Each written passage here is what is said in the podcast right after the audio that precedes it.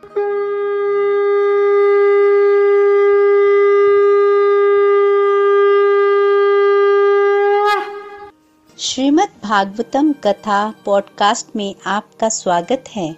Golok express में आइए, दुख दर्द भूल जाइए एबीसीडी की भक्ति में लीन होके नित्य आनंद पाइए। हरी हरि बोल।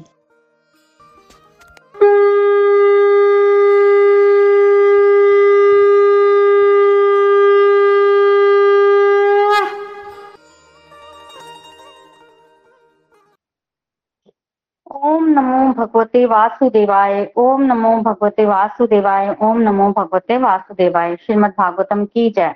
गौर निताई की जय। श्री श्री राधा श्याम सुंदर की जय।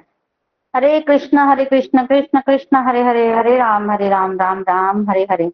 न शास्त्र पर, न शास्त्र पर, न धन पर और न ही किसी युक्ति पर। मेरा तो जीवन आश्रित है प्रभु, केवल और केवल आपकी कृपा शक्ति पर। जय श्री राधे कृष्ण। हरि हरि बोल। हरि हरि बोल। तो Shrimad Bhagavatam canto number one जो है वो हमारा चल रहा है। कल हमने इसको स्टार्ट किया था, जिसमें हम सूत शौनक संवाद की बात जो है वो कर रहे थे। तो इसमें ऐसा था ना कि शौनक आदि ऋषि मुनि, जो कि अट्ठासी हज़ार थे। तो अट्ठासी हज़ार ऋषि मुनि, जिनमें से अग्रणी शौनक जी थे तो जब भी हम शौनक आदि ऋषि मुनियों की बात करेंगे तो इसका मतलब ये है कि अट्ठासी हज़ार ऋषि मुनि जो है वो एक साथ बात कर रहे हैं। शौनक आदि ऋषि मुनि एक हज़ार वर्षों का यज्ञ करने के लिए नमिशरण्य नामक क्षेत्र में इकट्ठे हुए। एक हज़ार वर्षों तक यज्ञ चल रहा था, तभी वहाँ पर सूत गोस्वामी आए। सूत गोस्वामी को देखकर वो बड़े प्रसन्न हुए। सब जानते थे कि सूत गोस्वामी जो है वो पुराणों में परमगत हैं। तो एक एक करके पुराण विषयक प्रश्न जो है वो पूछे गए, समाज कल्याण के प्रश्न पूछे गए। उन प्रश्नों के उत्तर सूत गोस्वामी ने देने शुरू किए। जो ज्ञान सूत गोस्वामी दे रहे हैं, वो बता रहे हैं कि उन्होंने कैसे प्राप्त किया। वो उन्होंने तब प्राप्त किया जब सुखदेव गोस्वामी जो है, वो परीक्षित महाराज को श्रीमद भागवतम की कथा सुना रहे थे। तब इन्होंने भी वहाँ उसी सभा में बैठकर वो कथा श्रवण की थी और वही कथा जो है, वो आज शौनक आदि ऋषि मुनियों को सूत गोस्वामी जो है सुना रहे हैं। तो प्रश्न उत्तर है, इसमें बड़े सारे प्रश्न उत्तर किए गए हैं। सबसे पहले, प्रथम स्टार्टिंग में शौनक आदि ऋषि मुनियों ने छह प्रश्न जो है वो सूत गोस्वामी से किए। तो सर्वप्रथम मंगलाचरण की बात हुई थी, बड़ा ही प्यारा मंगलाचरण कल हमने सुना था। वेद व्यास जी को नमस्कार किया गया सुखदेव गोस्वामी को नमस्कार किया गया। जब भी कथा प्रारंभ होती है, तब मंगलाचरण जो है वो किया जाता है। अलग अलग जगह पर मंगलाचरण जो है वो आया है। तो सूत गोस्वामी को नमस्कार करके उनका अभिवादन करने के पश्चात शौनक आदि ऋषि मुनियों ने सूत गोस्वामी से छह प्रश्न किए। पहला प्रश्न, कलयुग में मनुष्य के कल्याण का क्या साधन है? दूसरा प्रश्न किया गया कि what is the essence of all scriptures शास्त्रों का सार क्या है? तीसरा प्रश्न जो है, वो किया गया कि भगवान तो अजन्मा है। अजन्मा होकर भी भगवान जन्म क्यों लेते हैं? क्यों भगवान देवकी के गर्भ से उत्पन्न हुए? चौथा प्रश्न कि उत्पन्न हुए तो उनकी एक्टिविटीज़ क्या क्या थी? भाई आप आ ही गए भगवान तो किया क्या क्या उन्होंने आकर? पांचवा प्रश्न उन्होंने पूछा कि भगवान के कितने अवतार हुए और कित, सभी उनके अवतारों के कार्यकलापों के बारे में बताइए। कितने अवतार हुए और उन सभी के कार्यकलापों के बारे में बताइए। और छठा प्रश्न किया कि जब भगवान इस धरती को छोड़कर चले गए थे तो धरती पर कलयुग आ गया था तो उस समय धर्म ने किसकी शरण ग्रहण की? छह प्रश्न शौनक आदि ऋषि मुनियों ने सूत गोस्वामी से पूछे। जिसके उत्तर में सूत गोस्वामी ने पहले तो बड़ी प्रशंसा की है कि ये प्रश्न बड़े सुंदर है। जन कल्याण के प्रश्न है। इससे सूत गोस्वामी को भगवान की कथा कहनी है इन प्रश्नों के उत्तर में। और कथा कहने और सुनने को मिले तो इससे अच्छा प्रश्न तो कोई हो ही नहीं सकता। तो कह रहे हैं कि तुम्हारा ये प्रश्न जो है, समाज कल्याण का प्रश्न है। बहुत ब्यूटीफुल तुम लोगों ने प्रश्न किया है इसके उत्तर में। मैं तुम्हें श्रीमद भागवतम सुनाऊँगा। श्रीमद भागवतम जो मैंने दीक्षित महाराज के को जब सुखदेव गोस्वामी ने सुनाई थी, तब सुनी थी सुखदेव गोस्वामी के मुख से। तो सबसे पहले खुद गोस्वामी ने इन छह प्रश्नों का उत्तर संक्षेप में दिया और उसके बाद डिटेल में इन छह प्रश्नों का उत्तर दिया। और जो डिटेल है वो पूरी की पूरी श्रीमद भागवतम की कथा है। कैंटो नंबर ट्वेल्व तक। पहले संक्षिप्त में उत्तर दिए, फिर डिटेल में उत्तर दिए। तो संक्षिप्त में क्या उत्तर दिए? पहला प्रश्न। कलयुग में मनुष्य के कल्याण का साधन। इसके उत्तर में उन्होंने कहा कि कलयुग में नित्य और निरंतर भगवान की भक्ति जो है वो मनुष्य के कल्याण का साधन है। नित्य और निरंतर वर्ड लगाया जिससे कि 24 घंटे हमें भगवान की भक्ति करनी है, तब तक, जब तक हम भगवान को प्राप्त नहीं कर लेते। और उसका सरल उपाय है, भगवान का नाम जप। तो कलयुग में नाम जप की बेसिकली महिमा की, कही गई है। नाम जप करना है कैसे? नित्य और निरंतर।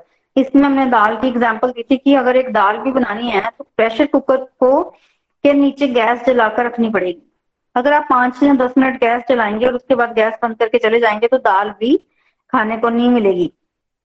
तो अगर दाल खानी है तो नित्य और निरंतर कुकर के नीचे गैस जलाकर रखनी पड़ेगी। इसी तरह अगर मनुष्य को अपना कल्याण चाह चाहता है, मनुष्य अपना कल्याण तो नित्य और निरंतर भगवान की भक्ति जो है वो करनी पड़ेगी।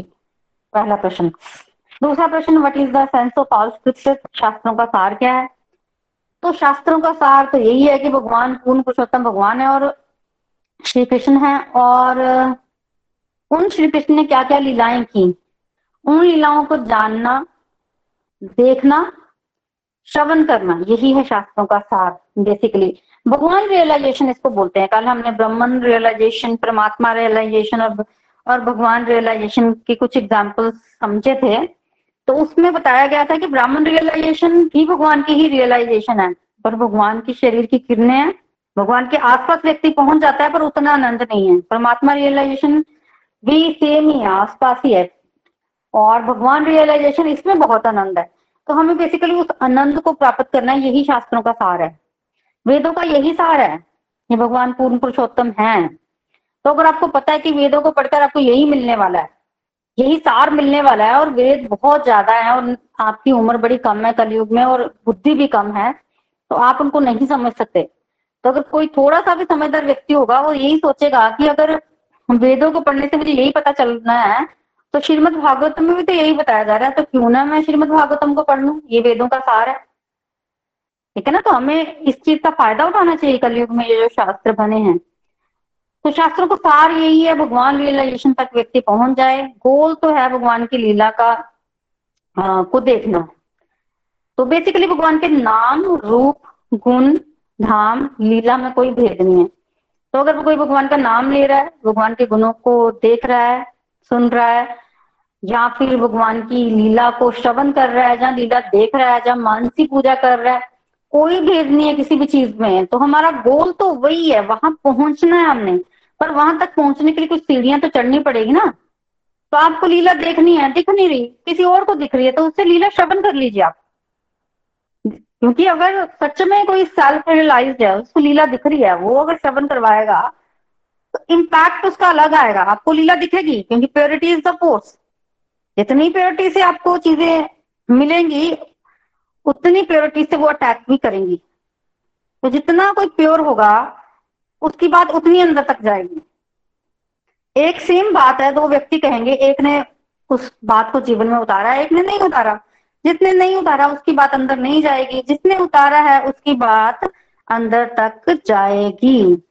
तो हमें क्या समझना है? हमें इस चीज़ को समझते हुए श्रवण करना है कि हमें पहुँचना वहाँ है, अभी हम वहाँ नहीं है। जो वहाँ पर है, उनकी बातें हम सुने, ताकि हम भी वहाँ तक पहुँच पाए।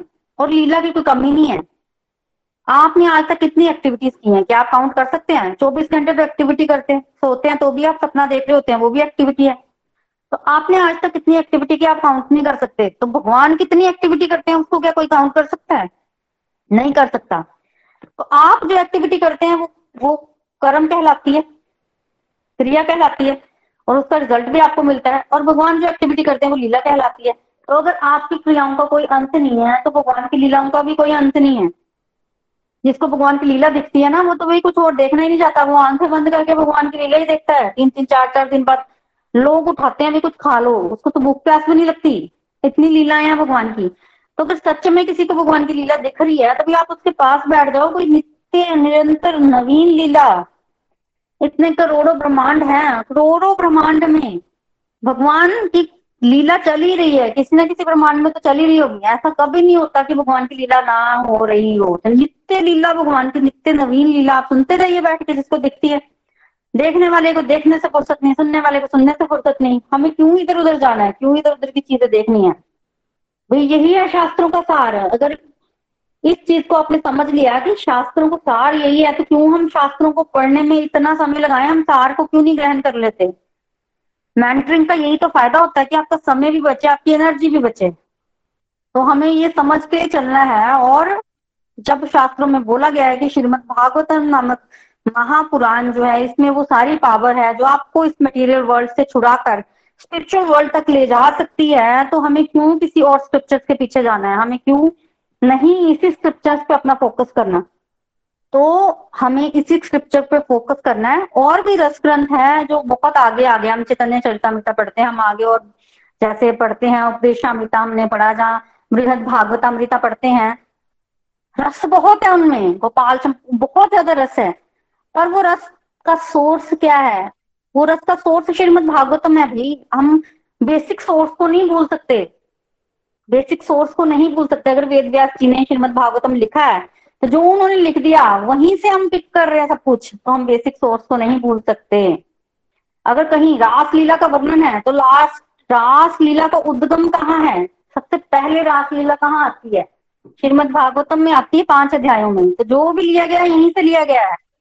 है रस ग्रंथ और, पर उनका जो स्टार्टिंग पॉइंट है, वो श्रीमद भागवतम है। हम इस स्क्रिप्चर को भूल नहीं सकते हैं। बेसिकली कल भी हमने डिस्कशन की थी कि ये स्क्रिप्चर जो है वो एक रहस्य है। तो रहस्य में ऐसा होता है ना कि जैसे जैसे व्यक्ति इसको पढ़ता जाएगा वैसे वैसे जितनी उसकी पात्रता होगी, उतना उतना वो इसमें से ग्रहण करता जाएगा। दोबारा पढ़ेगा और ग्रहण करेगा। ऐसा कुछ नहीं है जो इसमें नहीं है। ऐसा कुछ हम नहीं सुनते जो इससे बाहर है। तो शास्त्रों का सार है ये। साफ़ साफ़ तरीके से सूत गोस्वामी ने भी बोला और हमें भी ये चीज़ समझनी है कि सार तत्व को हमें ग्रहण करना है। वैसे भगवान के नाम, रूप, गुण, लीला, धाम, कोई अंतर नहीं है इन सब चीज़ों में। तो हम क्यों ना नाम भगवान से स्टार्ट करें? पहले नाम भगवान की कृपा होगी, फिर रूप भगवान की कृपा होगी। पहले नाम में रुचि आएगी, फिर रूप दिखेगा। ऐसे स्टेप वाइज जो है वो आप आगे बढ़ोगे, रूप दिखना शुरू होगा तो फिर धाम की कृपा होगी, फिर लीला की कृपा होगी, इस तरह से। तो ये सब चीज़ें टर्न वाइज होंगी, पर आपको, देखो, एक व्यक्ति सही डायरेक्शन में जा रहा है ना, सही रास्ता पकड़ा है, धीरे चले फास्ट चले, वो पहुंचेगा मंजिल पर। पर एक व्यक्ति ने गलत रास्ता पकड़ा है, वो चाहे भागेगा भी ना तो भी कभी नहीं पहुँच पाएगा, क्योंकि रास्ता गलत है। तो अगर हमने सही रास्ता पकड़ा है, हम लोग नाम जब बहुत ज़्यादा नहीं कर पाते हैं, बहुत ज़्यादा हमारा स्वाध्याय नहीं होता है थोड़ा सा नाम जब थोड़ा सा कथा श्रवण थोड़ा सा श्रीमद भागवतम का अध्ययन कर रहे हैं ना रास्ता ठीक पकड़ा है तो एक ना एक दिन रियलाइजेशन आनी ही आनी है आपको। तो हमें इस चीज़ को समझकर आगे बढ़ना है तो ये शास्त्रों का सार है। आगे थर्ड फोर्थ और फिफ्थ क्वेश्चन में पूछा गया है कि भगवान जन्म क्यों लेते हैं, अजन्मा होकर देवकी के गर्भ में भगवान क्यों आए? आकर भगवान ने क्या क्या किया और भगवान के अवतारों और उनके कार्यकलापों के बारे में बताएँ। तो टोटल जो तीन प्रश्न है, वो भगवान के अवतारों के बारे में है। तो बेसिकली भगवान का अवतार बोला गया है। अवतार मीन्स हम भी पैदा होते हैं, पर हमारा जन्म दिवस होता है, भगवान का अवतार होता है, क्योंकि भगवान स्वयं अवतरित होते हैं। हमारी अपनी मर्ज़ी नहीं होती, हम अपनी मर्ज़ी से ना तो आ सकते हैं, ना जा सकते हैं। भगवान अपनी मर्ज़ी से आते हैं और अपनी मर्ज़ी से चले जाते हैं। हम लोग जब आते हैं तो हमें एक शरीर मिलता है, फिर हम चले जाते हैं, हमारा शरीर नष्ट हो जाता है। हम दोबारा आते हैं, हमें एक नया शरीर मिलता है। पर भगवान भगवान का शरीर नष्ट नहीं होता भाई, भगवान का शरीर एज इट इज़ रहता। भगवान आते हैं, फिर चले जाते हैं, उनमें कोई चेंज नहीं आता। वो दिव्य शरीर है। अपने हिसाब से भगवान चाहे उसको मोल्ड कर ले, वो भगवान की इच्छा होती है। तो अवतार को समझना है, बड़ी सारी चीज़ें होती हैं, अवतार में बड़ी सारी पावर्स होती हैं। अगर कोई भी आपको बोले कि मैं भगवान का अवतार हूँ तो क्या आप मान लेंगे? नहीं। भगवान का अवतार कौन है? कैसे पता चलेगा? भाई शास्त्रों में लिखा हुआ है, रामायण, महाभारत श्रीमद भागवतम ये जो ग्रंथ हैं, जो प्रमाणिक हैं, उनमें अगर किसी अवतार के बारे में लिखा है और उसके अकॉर्डिंग अगर भगवान अवतरित होते हैं तो वो भगवान का अवतार है। इसके अलावा जो शास्त्रों में वर्णित नहीं है मानगढ़ तरीके से अगर कोई बोलता है कि वो भगवान का अवतार है तो उसको नहीं मानना आपने। शास्त्रों में भगवान के अवतार के विषय में बताया जाता है।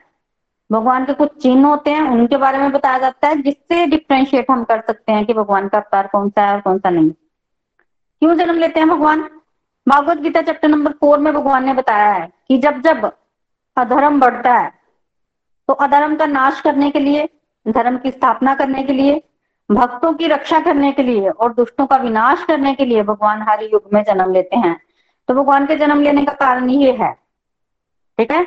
इनमें से मेन कारण है भक्तों को आनंद प्रदान करने के लिए। तो बेसिकली दुष्टों का विनाश जो करना है ना, वो तो भगवान का कोई भी अवतार कर लेगा।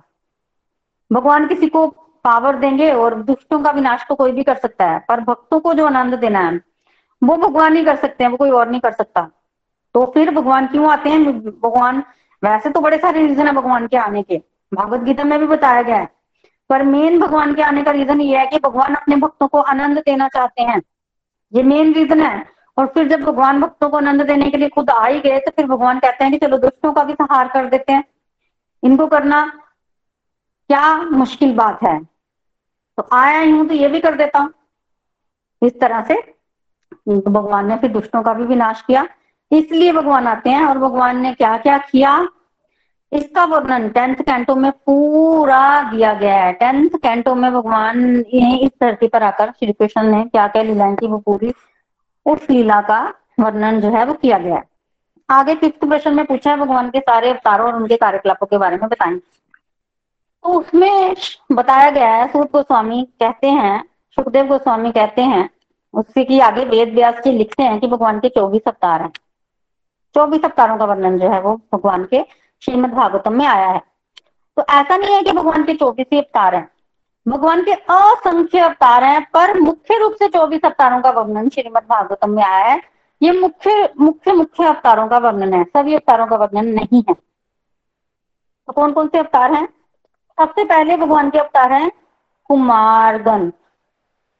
कौन से कुमारगण? सनक, सनंदन, सनातन और सनत कुमार। सनकादि ऋषि मुनि, जिन्होंने नारद मुनि को श्रीमद भागवतम की कथा सुनाई थी, वो चारों कौन है? भगवान के प्रथम अवतार हैं। ये चारों पाँच पाँच वर्ष के बालक। कभी बड़े नहीं होते, हमेशा पाँच वर्ष के ही बने रहते हैं। क्यों बने रहते हैं पाँच वर्ष के? क्योंकि ये बड़े होना ही नहीं चाहते। ये कहते हैं कि बड़े होके मनुष्य को समाज की इज़्ज़त और बड़ा कुछ जो है उसकी चिंता होने लग पड़ती है। पर छोटे बच्चों को कोई चिंता होती है? नहीं। तो हम किसी चिंता में फंसना नहीं चाहते। हम भगवान का भजन करना चाहते हैं। तो ये चारों करते क्या हैं? भगवान की कथा का श्रवण, गायन। चारों में से एक कथा सुनाता है, बाकी तीन कथा सुनते हैं। फिर जब कथा खत्म हो जाती है तो दूसरा कथा सुनाता है, बाकी तीन सुनते हैं। फिर तीसरा कथा सुनाता है, फिर बाकी तीन सुनते हैं, फिर चौथा कथा सुनाता है और बाकी तीन सुनते हैं। मतलब भगवान की कथा का कभी रुकती नहीं है। हर समय श्रवण, हर समय गायन चलता रहता है इनका।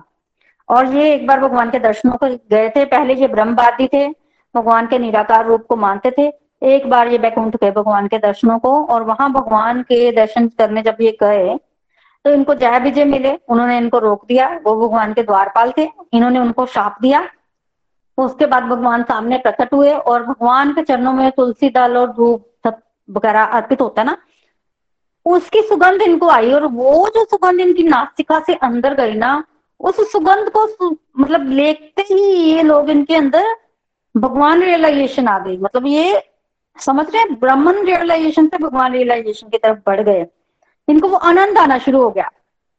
समझ रहे हैं कि एक मदर अपनी बेटी से मिलने गई है, पर वो दरवाजे के बाहर खड़ी है, उसको कोई मज़ा नहीं आ रहा है। सडनली वो दरवाज़ा खुला और वो अंदर चली गई, अंदर उसके जो बेटी मिली उसको और उसके बच्चे भी अनानिया इनानिया इनानिया ये सब उसके ऊपर चढ़ गया और वो इतनी खुश है। सडनली वो इमेजिन करो उस रियलाइजेशन को तो इतना मज़ा आना शुरू हो गया कुमारगनों को। फिर तो उन्होंने बोला कि अपने व्यर्थ में इनको श्राप दे दिया, क्योंकि जो कोई भगवान का भक्त होता है ना, वो विनम्र होता है, उसको नहीं इतना गुस्सा गुस्सा आता। जब हम उस लेवल तक उस लेवल के आनंद को नहीं फील कर रहे होते ना, फिर हम लोग गुस्सा वगैरह करते हैं। तो उन्होंने थोड़ी सी क्षमा भी मांगी और कहा कि ये क्या हो गया?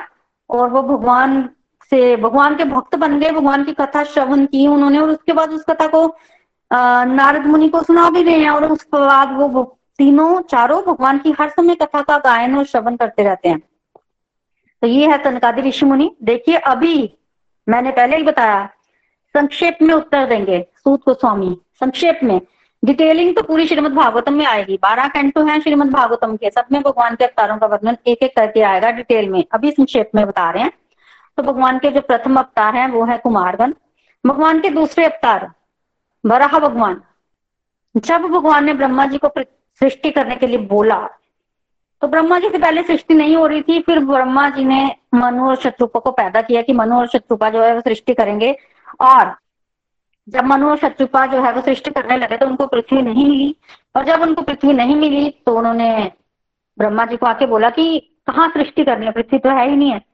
तो पृथ्वी को बेसिकली हन्याक्ष नामक दैत्य जो है वो रसातल में पानी में ले गया था। तब ब्रह्मा जी सोचने लग पड़े कि जब पृथ्वी नहीं है तो सृष्टि कैसे होगी? तो ब्रह्मा जी को थोड़ी चिंता हो गई। चिंता हो गई तो ब्रह्मा जी अभी सोच ही रहे थे कि उनकी नाक से नसने से भगवान प्रकट हो गए। बराह भगवान। शुक्र अवतार, सुअर के रूप में और सुअर के रूप में प्रकट होकर उन्होंने हिरण्याक्ष नामक दैत्य को मारा और पृथ्वी की रक्षा की और फिर जाकर उस पृथ्वी पर जो है वो क्या हुआ? फिर जाकर उस पृथ्वी पर सृष्टि हुई। तो भगवान के दूसरे अवतार वराह भगवान, तीसरे अवतार नारद मुनि। ये भगवान के मन के अवतार है बेसिकली इनकी कथा भी डिटेल में श्रीमद भागवतम के फ़र्स्ट कैंटो में आ जाएगी। तो तब हम इनकी कथा श्रवण करेंगे। तो ये नारद मुनि। तो सी हुआ क्या? जब भक्ति ज्ञान वैराग्य नारद जी को मिले तो उस समय नारद जी ने किससे कथा श्रवण की? सनकादि ऋषि मुनियों से। तो दोनों भगवान के अवतार हैं। तो भगवान के अवतार जो है, वो कथा श्रवण कर रहे हैं। भगवान के अवतार कथा कह रहे हैं। तो आप तो वक्ता किस कैटेगरी का है और श्रोता किस कैटेगरी का? वक्ता भी भगवान श्रोता भी भगवान। कथा का लेवल देखिए क्या होगा। तो वक्ता श्रोता की जो बोलते हैं ना कि क्वालिटीज जो है वो होना बहुत ज़रूरी होता है। अगर श्रोता की अच्छी क्वालिटीज है और वक्ता जो है वो संसारी है तो कथा का उतना मज़ा आएगा, कुछ ग्रहण कर पाएगा श्रोता? नहीं। और अगर भक्ता जो है वो भक्त है और श्रोता जो है वो संसारी है तो वो क्या श्रोता जो है वो कथा से वो चीज़ ग्रहण कर पाएगा जो वक्ता उसको दे रहा है। नहीं कर पाएगा। तो श्रोता और वक्ता उत्तम कोटि के होना बहुत आवश्यक है। और वो जो कथा थी उसमें श्रोता भी भगवान के अवतार और वक्ता भी भगवान के अवतार। तो तीसरा भगवान का अवतार नारद मुनि चौथा नारद नारायण ऋषि। नारद नारायण ऋषि बद्रिकाश्रम में आज भी तपस्या कर रहे हैं। बेसिकली इन्होंने अवतार लिया था। इनको एक असुर को मारना था और उस असुर को बेसिकली वरदान मिला हुआ था। उसके पास हज़ार कवच थे और उस कवच को कोई और नहीं तोड़ सकता था। तो भगवान नारायण नारायण के रूप में आए और एक एक करके उन्होंने नाइन नाइन नाइन कवच जो है वो असुर पे तोड़ दिए। एक कवच बच गया था तो असुर वो जो है वो सूर्य में विलीन हो गया, फिर वो द्वापर युग में आया और तब नर, अर्जुन नर है बेसिकली और भगवान कृष्ण नारायण है, तब नर ने उस असुर का वध किया था। तो नर नारायण ऋषि ये भी जन कल्याण के लिए अवतरित हुए हैं। आज भी नर नारायण जो है वो वहाँ पर तपस्या कर रहे हैं। वज्र का आश्रम में और कहते हैं कि कलयुग में मनुष्य इतने पाप कर रहा है। ये तो नर नारायण ऋषि कपिल मुनि वगैरह जो है तपस्या कर रहे हैं, तभी तो संसार बचा हुआ है। अदरवाइज़ इतने पाप हो रहे हैं धरती पर। धरती ने कब से खत्म हो जाना था।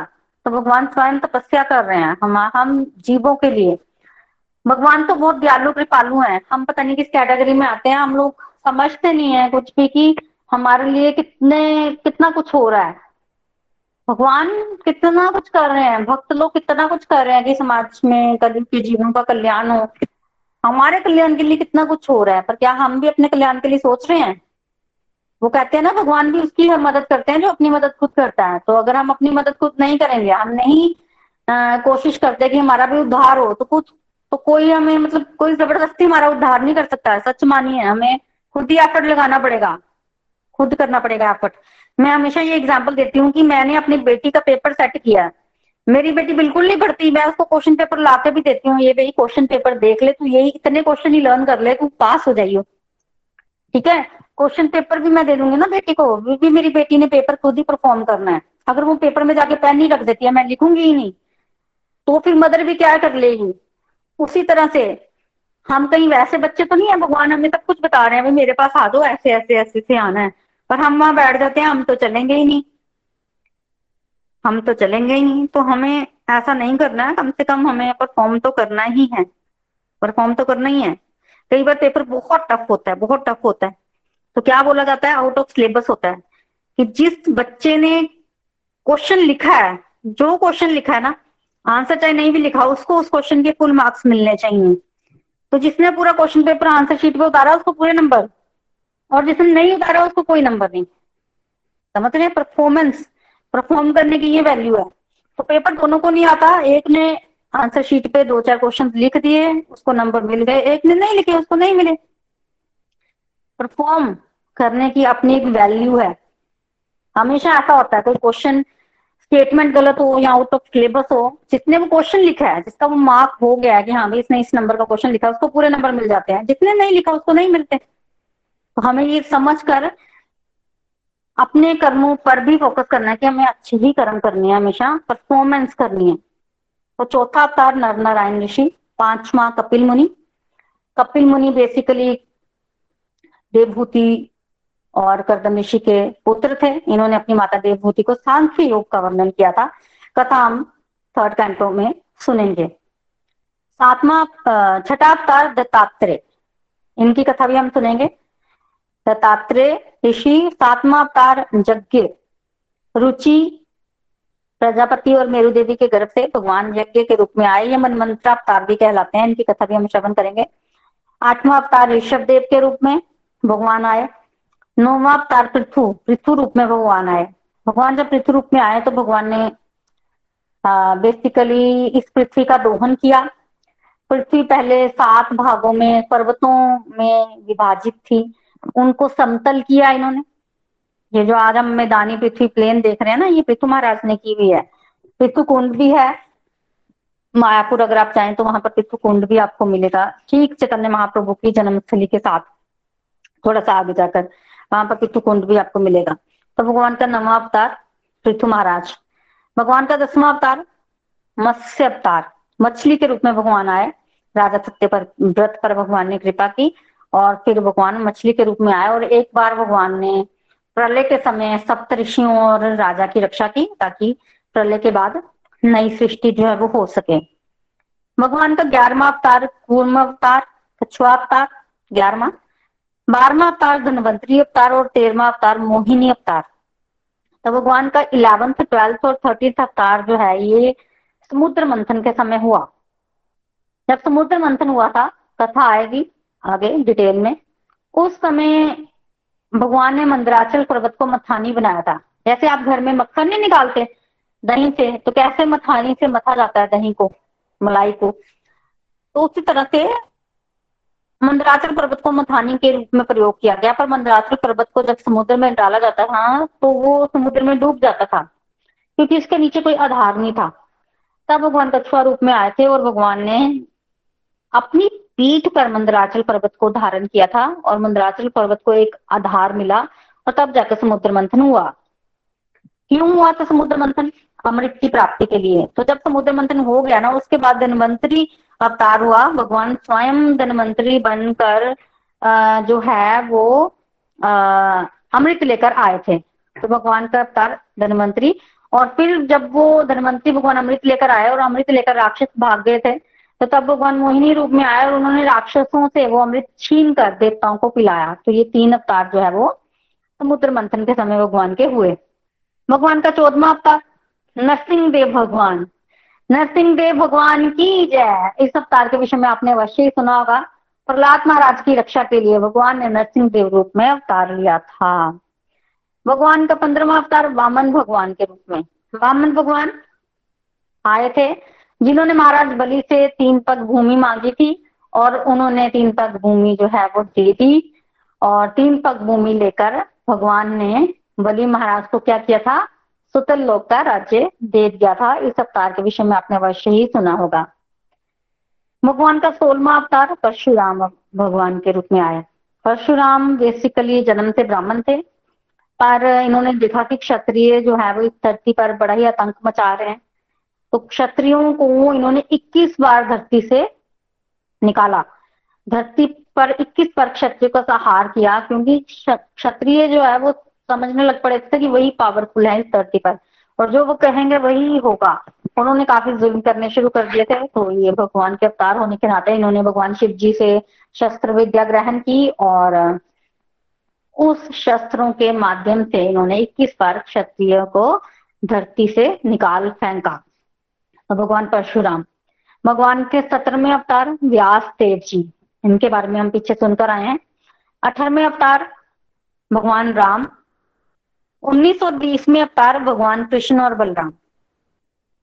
इक्कीसवें अवतार भगवान बुद्ध के रूप में आए। बुद्ध भगवान, सुना होगा आपने इनके बारे में, बुद्धिज्म के बारे में सुनते हैं। बुद्धिज्म बेसिकली भगवान बुद्ध की टीचिंग्स ही है। बाईसवा अवतार भगवान का, भगवान हंस रूप में आए तेईसवा भगवान जो है वो हयग्रीव रूप में आए चौबीसवा भगवान का अवतार कल की अवतार भगवान कल की रूप में आएँगे। अभी आए नहीं है। कब आएँगे? कलयुग के अंत में आएँगे। तो भगवान बेसिकली विष्णु, जश, ब्राह्मण के घर कल की बनकर आएँगे और शास्त्रों में ही इस अवतार का पूरा वर्णन है। कहा, कब, कैसे किस रंग का भगवान का अवतार होगा?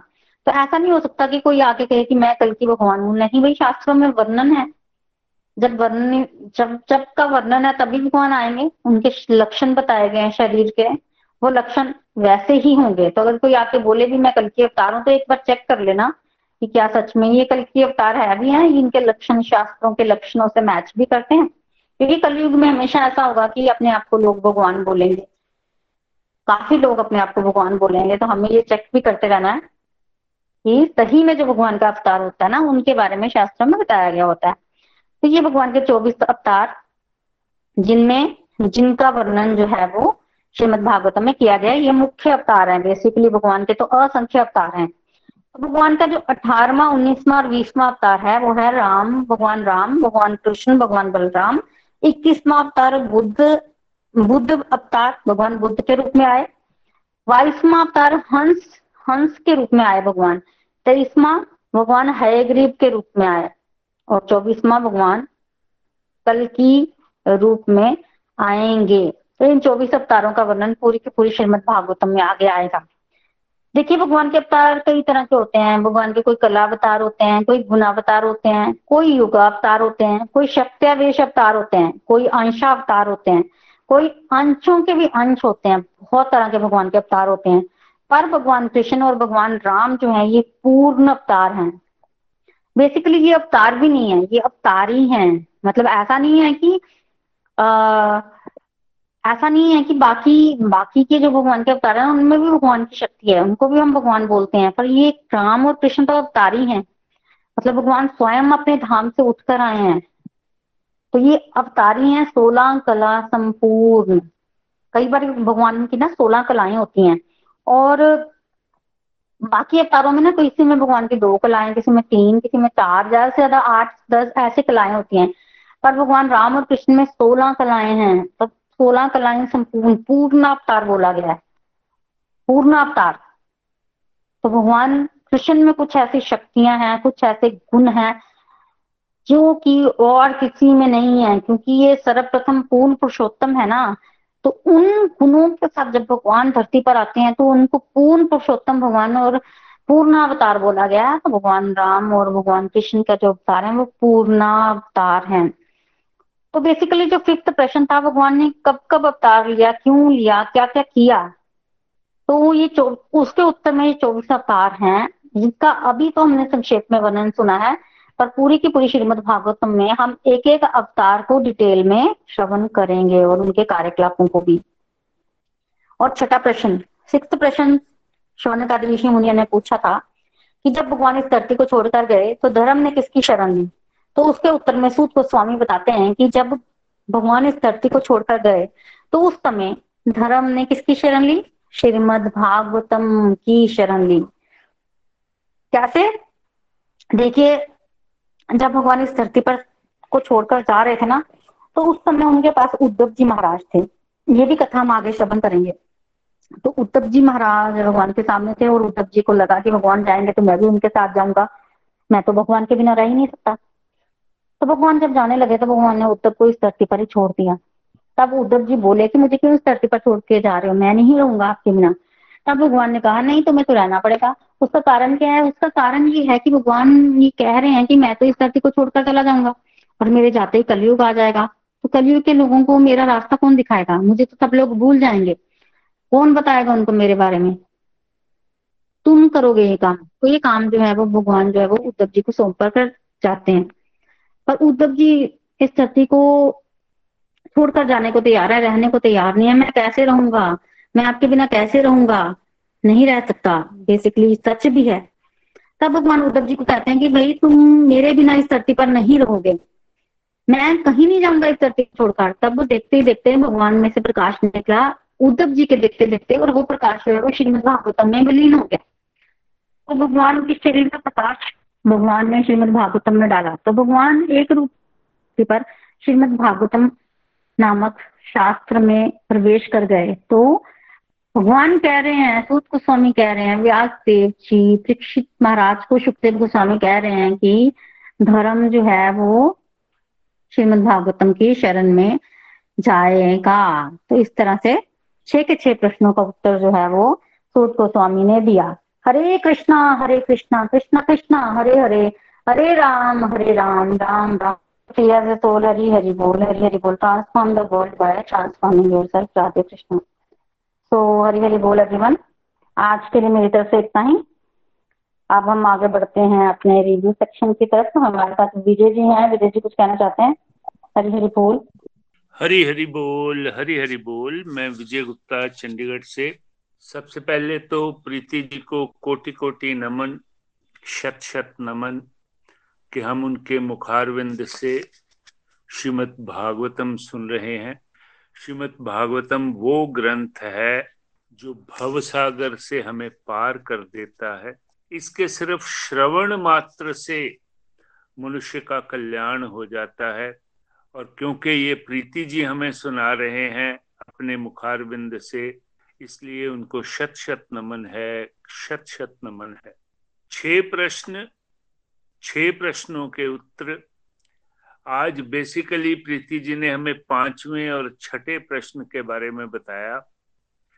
भगवान की लीलाओं के बारे में बताया कि भगवान की लीलाएँ तो अनेकों ब्राह्मंडों में हमेशा चलती रहती हैं और भगवान अपनी लीलाओं से ही हमें आनंदित करते रहते हैं। श्रीमद भागवतम ही वह महापुराण है जो सभी शास्त्रों का सार है। जैसा मैंने कहा कि इसका पठन पाठन अध्ययन ही हमें इस भव बंधन से पार करता है। ये वो सोर्स है जहाँ से बाकी सारे ग्रंथ निकले हैं। प्रीति जी ने बहुत सुंदर बताया कि रासलीला तो बहुत आनंददायक है, रस से परिपूर्ण है, पर रासलीला भी कहाँ से निकली है? इसका सोर्स भी श्रीमद भागवतम ही है। तो जब हम ये जान लेते हैं कि श्रीमद भागवतम ही सभी शास्त्रों का सार है तो क्यों ना श्रीमद भागवतम को ही पढ़ें। और हम कितने सौभाग्यशाली हैं कि प्रीति जी के श्रीमुख से इसको सुन रहे हैं। फिर प्रीति जी ने बताया कि प्रभु जन्म क्यों लेते हैं? और वहीं से भगवान के अवतारों की चर्चा शुरू हुई। देखिए, हमारे में और प्रभु में बेसिक डिफरेंस ये है कि हम देहधारी जीव हैं। हमारा शरीर नश्वर है। हम लोग चोला बदलते रहते हैं, लेकिन प्रभु अवतार लेते हैं। प्रभु जन्म नहीं लेते। यही फ़र्क है नर और नारायण में। फिर सवाल आता है कि अगर प्रभु अवतार लेते हैं तो प्रभु क्यों अवतार लेते हैं? श्रीमद भगवत गीता के चौथे अध्याय में दो श्लोकों में प्रभु ये बताते हैं। एक तो है, यदा यदा ही धर्म से गलानिर्भवती भारत, और दूसरा, परित्राणाय साधु नाम ये दोनों श्लोक प्रभु के अपने मुखारविंद से भगवान कृष्ण अर्जुन को बताते हैं कि जब जब धर्म का ह्रास होता है, धर्म की ग्लानी होती है तो मैं जन्म लेता हूँ।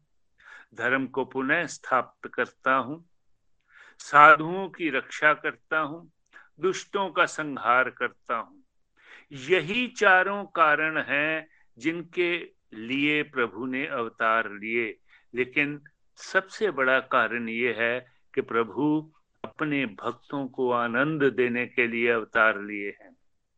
हम टेंथ कैंटो पढ़ेंगे, जहाँ भगवान कृष्ण की अनेकों लीलाओं का वर्तन है पूर्वार्ध में, उत्तरार्ध में। और मुख्य रूप से, मुख्य रूप, प्रीति जी ने यही कहा कि मुख्य रूप से भगवान के 24 अवतार हैं। वैसे तो भगवान के असंख्य अनेकों अवतार हैं, लेकिन मुख्य रूप से 24 अवतार हैं, जिनका श्रीमद भागवतम में वर्णन है। और ये सारे के सारे 24 अवतार इनकी कथाएँ जो हैं वो हम प्रीति जी के श्रीमुख से सुनेंगे। मोटे मोटे तौर पे जो आज उन्होंने बताया कि सबसे पहला अवतार है कुमारगण, सनक सनंदन सनातन संत कुमार। पाँच साल के बच्चे। हमेशा उसी उम्र में रहना चाहते हैं। एक कथा करता है, बाकी तीनों सुनते हैं। उसके बाद दूसरा शुरू हो जाता है, तीनों सुनते हैं और ये चलता रहता है। ये प्रभु का दर्शन करने के लिए आए थे। जय विजय, जो द्वारपाल थे, उन्होंने उनको जाने नहीं दिया। लेकिन प्रभु के दर्शन हुए। और जब प्रभु के दर्शन हुए तो तभी ये ब्रह्म रियलाइजेशन से प्रभु के रियलाइजेशन को पार कर गए। और जय विजय के बारे में पता है कि वो तीन जन्मों में राक्षस अवतार में पैदा हुए और भगवान स्वयं उनका उद्धार करने के लिए गए थे। दूसरा अवतार वराह अवतार। जब हिरण्याक्ष पृथ्वी को धरातल में ले गया तो वराह अवतार यानी कि शुक्र अवतार, सुअर अवतार लेके भगवान ने हिरण्यकश्यप की समाप्ति करी और पृथ्वी को धरा नीचे से लेके ऊपर जब आए थे तो वो दूसरा अवतार था। तीसरा अवतार नारद मुनि, वो प्रभु के मानसिक अवतार हैं। प्रीति जी ने बहुत सुंदर बताया कि जब वक्ता भी प्रभु और श्रोता भी प्रभु, दोनों प्रभु हों तो कितना आनंद आएगा। फिर नर नारायण ऋषि, जो आज भी बद्रिकाश्रम में जन कल्याण के लिए तप कर रहे हैं, हम तो पापी लोग हैं, कलयुगी लोग हैं ये उसी तप की वजह से संसार बचा हुआ है। तो अंदाज़ा लगाइए कि प्रभु हमारे जन कल्याण के लिए, हमारे कल्याण के लिए कर रहे हैं। छठा अवतार, दत्तात्रेय का अवतार, सातवां अवतार, यज्ञ का अवतार, आठवां अवतार, ऋषभ देव का अवतार, नौवा अवतार, पृथु के रूप में। पृथ्वी सात भागों में विभाजित थी, इसको समतल किया। पृथु महाराज ने ये काम भी प्रभु ने पृथु के अवतार के रूप में किया। दसवां मत्स्य अवतार, मछली का अवतार लेके। जैसा मैंने कहा, इन सारों, सारे के सारे अवतारों को विस्तार में हम श्रीमद भागवतम से पढ़ेंगे। फिर आया कूर्म अवतार। कूर्म, धनवंतरी और मोहिनी अवतार, ये तीनों के तीनों समुद्र मंथन से रिलेटेड हैं। मंदराचल पर्वत को मधानी के तौर पे यूज़ किया गया। उसके नीचे कोई तल नहीं था तो भगवान ने कूर्म बन के मंदराचल पर्वत को अपनी पीठ पे रखा। फिर धनवंतरी महाराज जब अमृत निकला तो वो चले गए। राक्षस अमृत लेके चले गए और मोहिनी अवतार लेके प्रभु ने राक्षसों से उस अमृत को छीन के देवताओं को पिलाया। चौदमा अवतार नरसिंह अवतार प्रहलाद महाराज जी को खंबे से निकल के उन्होंने अपने पिता हिरण्य कश्यप जो उनके ऊपर बहुत ही प्रताड़ना करता था, उनका वध भी किया और उद्धार भी किया। पंद्रमा अवतार, वामन अवतार। जब छोटे से वामन अवतार में भगवान ने बलि महाराज से तीन पग में पूरे के पूरे विश्व, पूरे के पूरे उसके साम्राज्य को छीन लिया था। पंद्रहवें अवतार परशुराम जी, जन्म से ब्राह्मण, लेकिन काम क्षत्रियों का। और 21 बार उन्होंने इस धरती को क्षत्रिय क्षत्रियों से खाली करवाया था। परशुराम अवतार प्रभु का ही अवतार है। फिर उसके बाद सत्रहवा अवतार व्यास देव जी का अवतार, अठारवा, उन्नीसवा, बीसवा, भगवान राम, भगवान कृष्ण और भगवान बलराम के अवतार हैं। इक्कीसवां अवतार बुद्ध का अवतार, बाईसवां अवतार हंस अवतार, तेईसवां अवतार हयग्रीव अवतार और चौथा अवतार कलकी अवतार है, जो कि अब होना है। कलयुग तो साढ़े पाँच हज़ार साल पहले शुरू हुआ है। जब कृष्ण भगवान विदा हुए थे, कल की अवतार के बारे में हमारे शास्त्रों में पूरे का पूरा वर्णन है कि भगवान ने कहा अवतार लेना है, कब अवतार लेना है। और भगवान जैसे कि उन्होंने बताया है कि मैं कब कब, क्यों क्यों अवतार लेता हूँ, उसको वो पूरा करेंगे। इसके अलावा भगवान के अंशावतार हैं, अंशों के भी अंश।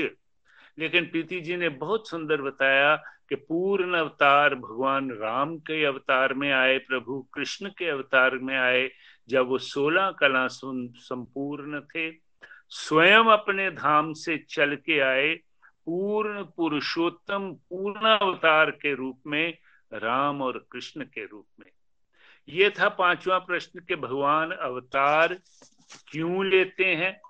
और भगवान ने ये जो चौबीस मुख्य अवतार मैंने बताए और छठा प्रश्न ये था कि जब भगवान ने संसार छोड़ दिया तो धर्म की रक्षा किसने की? धर्म ने किसकी शरण ली?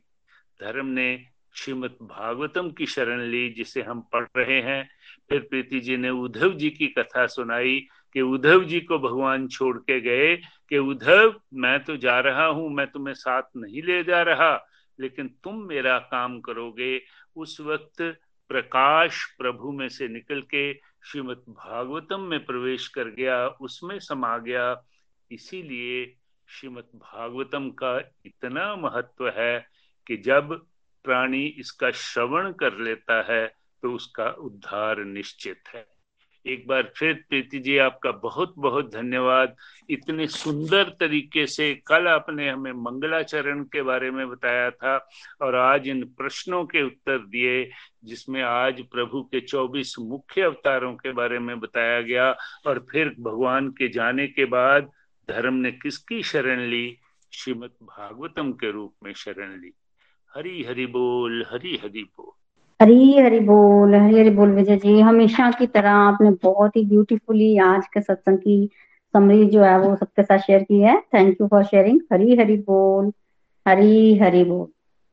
चलिए अब हम आगे बढ़ते हैं। हमारे साथ नीनू जी हैं। नीनू जी भी कुछ कहना चाहते हैं? नीनू वालिया जी पठानकोट से हाँ जी हरी बोल जी हरी बोल प्रीति जी।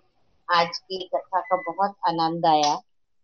और जैसे आपने ये प्रश्नों के उत्तर बताए हमें, और एक एक बात जो है ना वो घर कर गई कि हमें कलयुग में नित्य निरंतर भक्ति करनी चाहिए। किस तरह से? जैसे आपने वो दाल की एग्ज़ाम्पल दी है। कई बार हम भी इस तरह की एग्ज़ाम्पल लेते हैं, जब बच्चों को पढ़ाते हैं कि बेटा आप अगर रेगुलरिटी से चलते रहोगे तो आपको कोई भी कभी आप जीवन में असफलता प्राप्त नहीं करोगे, आप हमेशा सफल होंगे। तो इसी तरह आपने आज जो दाल की एग्ज़ाम्पल दी, मुझे बहुत अच्छी लगी कि हमें भी भक्ति करनी है। लेकिन ऐसा नहीं है कि आज कर ली, आज हमारी माला बहुत ज़्यादा हो गई और कल बिल्कुल भी नहीं। कई बार ऐसा हो जाता है हमारे साथ, लेकिन उस चीज़ का हमें गिल्ट भी आता है। और वो गिल्ट आना ज़रूरी भी है। और फिर अगले दिन उस गिल्ट को हम ये मान के कि चलो आज हमसे नहीं हो पाया, हम कोई ना कोई किसी तरह से व्यस्त थे तो चलो हमें आगे बढ़ना है, फिर दोबारा से हम उसी रास्ते पे चलते हैं और फिर अपनी वो भक्ति जो है या माला है उसको रेगुलर करने का प्रयास करते हैं। तो इसलिए यहाँ जो आज पॉइंट बताया गया कि नित्य निरंतर हमें भक्ति करनी चाहिए। और वो भक्ति क्या है? कि नाम जाप, उठते, बैठते, चलते, फिरते, सोते, जागते, हमें ये नाम जाप हमेशा भगवान को स्मरण करते रहना है। तभी हमारा कल्याण हो सकता है। और फिर आगे आपने जो बताया कि भगवान कृष्ण पूर्ण पुरुषोत्तम है, उनकी लीलाओं का गुणगान करना है। एक लीला नहीं है, उनकी अनंत लीलाएँ हैं, अनंत लीलाएँ। कि भागवतम पढ़ना ज़रूरी है। भगवान का नाम, रूप, गुण, धाम, लीला में कोई भेद नहीं है। और हम सबका लक्ष्य भी तो एक है ना, कि हमें उस, वहाँ तक पहुँचना है। तो जितना जितना कोई प्योर हो रहा है, उतनी उसकी बातें हमें अंदर तक घर कर जाती है। अदरवाइज़ हम किसी की बात कहाँ सुनते हैं? लेकिन जैसे आपने बोला कि purity is the force purity तभी आती है जब वो व्यक्ति पहले खुद अनुभव अपने जीवन में प्राप्त करता है, सिर्फ़ वो अकेली बातें नहीं करता। और जब वो अपना अनुभव बताता है तो उसकी बात में दम होता है। तो हम वहाँ तक चलो भी नहीं है, पर पहुँचने का प्रयास तो हम भी कर सकते हैं ना। ये रोज हम बातें सुन रहे हैं सत्संग के माध्यम से। तो भगवान की लीलाएँ आपने बताया अनंत हैं। नित्य देखते रहे, उनको सुनते रहे। तो यही शास्त्रों का सार है। और इतनी अच्छी हमें आपके माध्यम से मेंटरिंग मिल रही है। निखिल जी, नितिन जी नीलम मैम, सभी हमें इतना ज्ञान देते हैं, इतनी बातें हमें, वो क्यों हमें समझ आती है? क्योंकि आप उन बातों को पहले अपने जीवन में उतारते हो और फिर हमें आगे बताते हो। और उसका जो मेन पर्पस क्या है कि हमें मटेरियल वर्ड से आप स्पिरिचुअल वर्ड तक लेके जा रहे हो। तो आनंद आ रहा है, बहुत बढ़िया लग रहा है। बेसिक सोर्स आपने बताया कि श्रीमद भागवतम है, इसे हमें भूलना नहीं है। और बाकी आपने अवतारों की चर्चा की है, बहुत आनंद आ रहा है। विजय जी ने ये सारी बातें एक्सप्लेन कर दी हैं। मेरा जो जो मेन आज का पॉइंट था कि हमें नित्य निरंतर आगे बढ़ते जाना है। आपको कोटि कोटि नमन, बहुत आनंद आ रहा है। और इन बातों को हम सुनते हैं और वो दिमाग में हमेशा घूमती रहती है। हरी हरी बोल जी, हरी हरी बोल। हरी हरी बोल जी, बहुत ही ब्यूटीफुल आपने भी लर्निंग हमारे साथ शेयर की हैं और बिल्कुल प्योरिटी सपोर्ट प्योरिटी से अगर कोई व्यक्ति जो है वो एक सिंपल बात भी करेगा तो उसमें इतनी पावर इतनी फोर्स आ जाएगी ना वो दूसरे व्यक्ति के अंदर तक लगेगी। देखिए सत्संग जो होता है ना, वो उसकी जब डिलीवरी करनी होती है तो चीज़ें तो वही होती हैं बताने की। बट आप फील कीजिए कि सत्संग, मान लो आपने सत्संग करवाने से पहले सिक्सटी फोर राउंड जो हम माला का चैंट किया है तो उस समय आपके शरीर में सतुगुण बड़ा होता है और आपकी जो प्योरिटी का लेवल है वो अलग होता है हाई होता है। उस समय अगर आप डिलीवरी देते हैं ना तो आप देखेंगे कि अलग लेवल पर आप बात कर जाएँगे, क्योंकि आप खुद नहीं कर पाते, आप फील करते हो कि आपके अंदर भगवान आकर वो चीज़ जो है वो बोल गए हैं। तो सत्संग के बाद कई बार हमें अपनी भी काउंसलिंग कर, करनी पड़ जाती है कि ये हमने सत्संग में बोला इसको भी जीवन में इम्प्लीमेंट करना है। तो भगवान आते हैं और भगवान जो है उनको सच मानिए भगवान कहते हैं कि मेरे पास माध्यमों की कमी है मैं बहुत कुछ करना चाहता हूँ माध्यम की कमी है। तो अगर हम पात्र बन पाए तो भगवान हमारे माध्यम से बहुत कुछ करवाना चाहते हैं। तो हमें सिर्फ़ अपने पे वर्क करना है। प्योरिटी इज़ द फोर्स को समझते हुए अगर हम प्योरिटी से वो प्योरिटी की तरफ़ बढ़ेंगे ना तो बाकी सब चीज़ें जो हैं, वो इजी हो जाएँगी, अपने आप होनी शुरू हो जाएँगी। जो चीज़ें आज हम एफर्ट लगाकर भी नहीं कर पाते हैं, वो आप देखोगे कि आप इजिली कर पा रहे हो आने वाले समय में।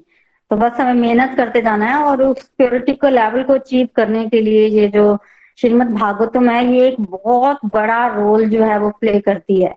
इस बात को हमें समझते हुए इसका श्रवण करना है। समझ आए, ना आए, बस इसका श्रवण कीजिए। इसी का बहुत महत्व है। तो थैंक यू नीनू जी। हरी हरी बोल, हरी हरी बोल।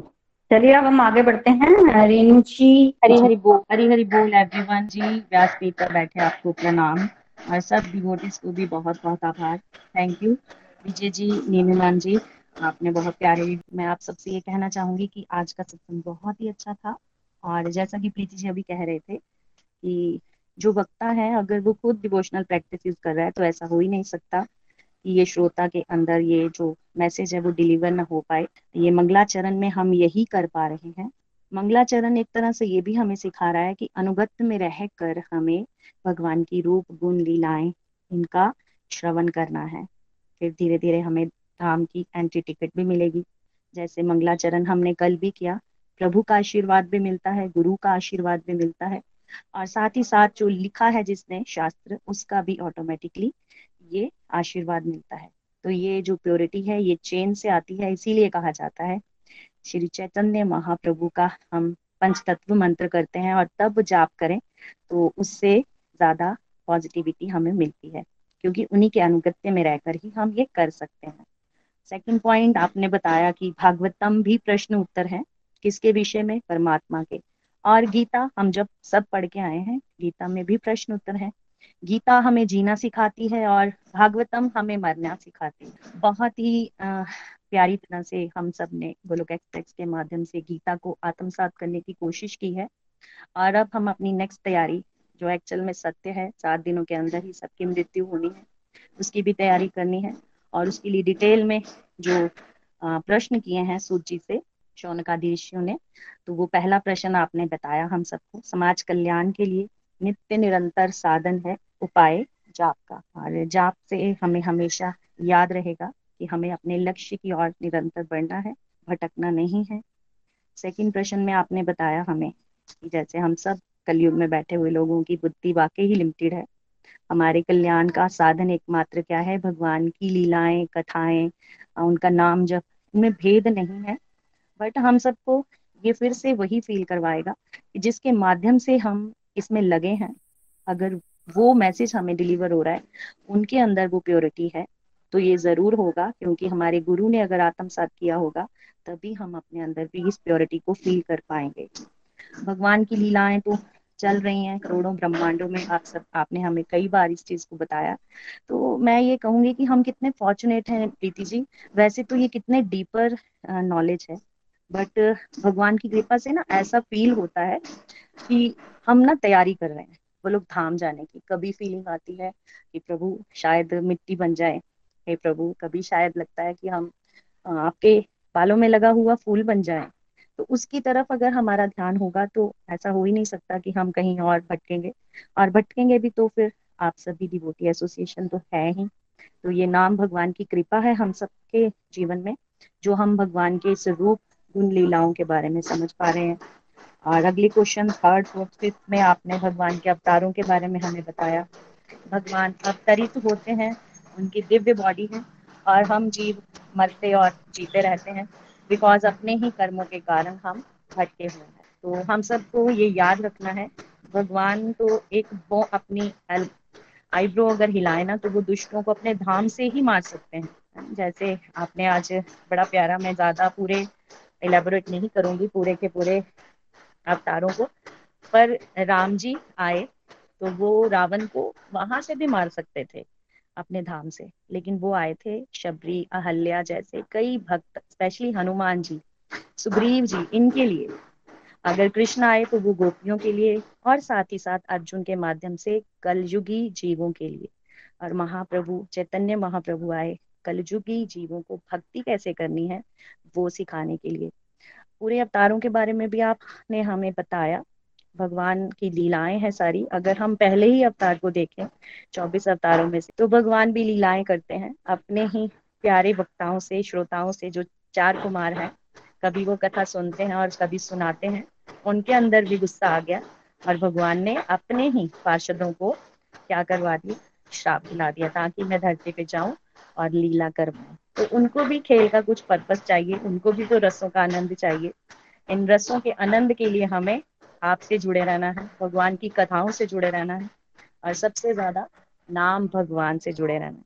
तो आज के आनंद की जय, और लास्ट में जो आपने हमें बताया कि धर्म ने भागवतम की शरण, भागवतम की शरण में है, भागवतम की, और भागवतम भक्ति ज्ञान वैराग्य हमें तभी मिलेगा जब हम भगवान के जुड़े हुए भक्तों से जुड़े रहेंगे, उद्धव जी के माध्यम से, उद्धव भी तो भगवान के भक्ति ही है, उन्हीं के माध्यम से ये ज्ञान भी मिलेगा और भगवान का प्रेम भी मिलेगा।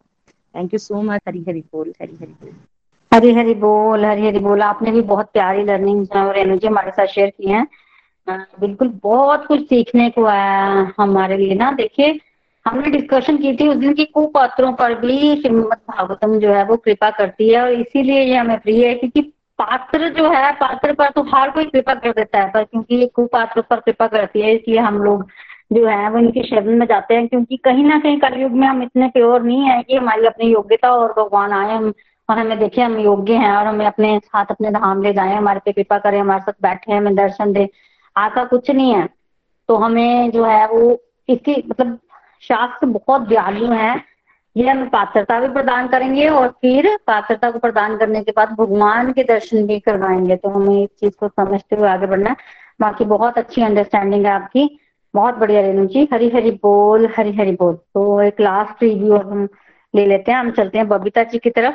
हरी हरी बोल बबीता जी। हरी हरी बोल हरी बोल एवरीवन मैं बबीता महाजन गुरदासपुर से। पहले तो ब्यास पीठ पर बैठे प्रीति जी को बहुत बहुत आभार और कोटि कोटि नमन।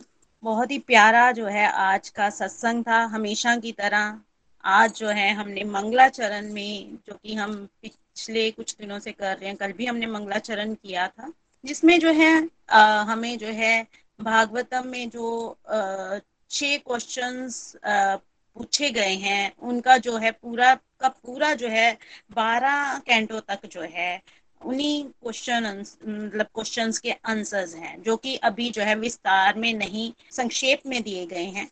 तो बहुत ही प्यारा जो है प्रीति जी ने बताया कि हमें जो है नाम जाप करना है, नाम जाप से ही जो है हम आगे बढ़ सकते हैं, पात्रता हासिल कर सकते हैं। फिर जो है बताया है कि शास्त्रों का सार जो है वो जो है पूरा का पूरा जो भागवतम ग्रंथ है। जिसमें जो है हम जो है भगवान की लीलाएँ, लीलाओं का जो है श्रवण मात्र से ही जो है हम भगवान के प्रेम को पा सकते हैं। जैसे कि कल बताया था, ब्रह्मवादी, परमात्मावादी और जो है भगवानवादी। तो अगर जो है हम भगवान की लीलाओं का श्रवण करते हैं तो हम जो है भगवानवादी बन सकते हैं। देखिए अगर जो है हम, जो वक्ता है, वो प्योर है, वो जो है डिवोशनल प्रैक्टिस कर रहा है और उसके जो है माध्यम से जो है श्रीमद् भागवतम जो है श्रवण कर रहे हैं तो हो ही नहीं सकता है कि हमारे अंदर भी जो है प्योरिटी ना आए, हमारे अंदर भी जो है प्रभु के प्रति प्रेम जागृत ना हो।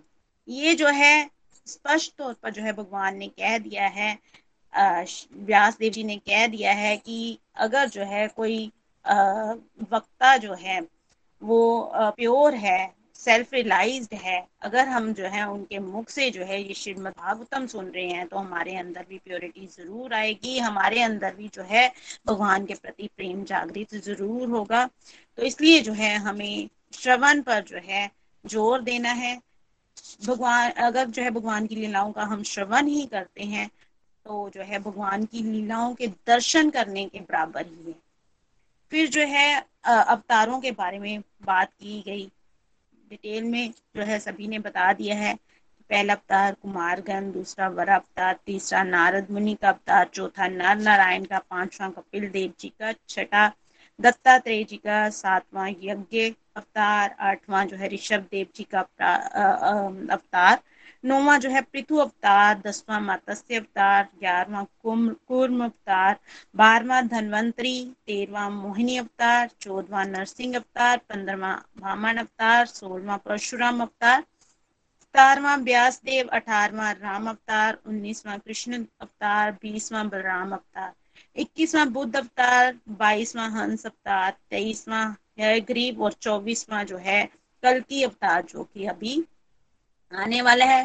फिर प्रीति जी ने ये भी कहा है कि हमें जो है हर किसी पर विश्वास नहीं कर लेना है, क्योंकि शास्त्रों में कल की अवतार के बारे में भी जो है बिल्कुल बताया गया है। तो हमें जो है किसी पर भी ऐसे विश्वास नहीं करना है। हमने शास्त्रों को, शास्त्रों में जो लिखा है, उसके आधार पर जो है, जो कल की अवतार जो है होने वाला है।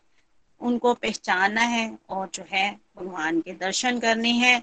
और जो है ये भी बताया है कि राम और कृष्ण अवतार जो कि सोलह कला संपूर्ण है, वही भगवान के पूर्ण अवतार है। भगवान के अंश अवतार भी होते हैं। तो ये तो चौबीस अवतार हैं, लेकिन भगवान के जो है असंख्य अवतार हैं जो कि जो है भगवान हम लोगों को जो है ज्ञान देने के लिए या जो है, जिस तरह से जो है फोर्थ चैप्टर में बताया गया था, भगवान अवतार क्यों लेते हैं? भगवान अपने जो है, भक्तों का उद्धार करने के लिए और दुष्टों का नाश करने के लिए जो है जो है, अवतार लेते हैं। लेकिन जो है, वो तो साथ साथ होता ही है, भगवान जो है, अपने भक्तों को आनंद देने के लिए अवतार लेते हैं। तो ये जो भागवतम है, वो जो है, आनंद का स्तोत्र है। तो ये अगर जो है हम भगवान की लीलाओं का आनंद लेना चाहते हैं तो हमें जो है भागवतम का श्रवण करना है। Thank you so much Preeti ji. बहुत ही आनंद आया। आपका बहुत बहुत आभार। एक बार फिर से आपको कोटि कोटि नमन। हरी हरी बोल हरी हरी हरी बोल हरी हरी बोल। बबीता जी आपने भी बड़ी अच्छी तरह से अपनी फीलिंग्स और समरी जो है वो सत्संग की साथ शेयर की है। थैंक यू फॉर शेयरिंग तो चलिए। आज के सत्संग को हम कंक्लूड करते हैं आरती के साथ।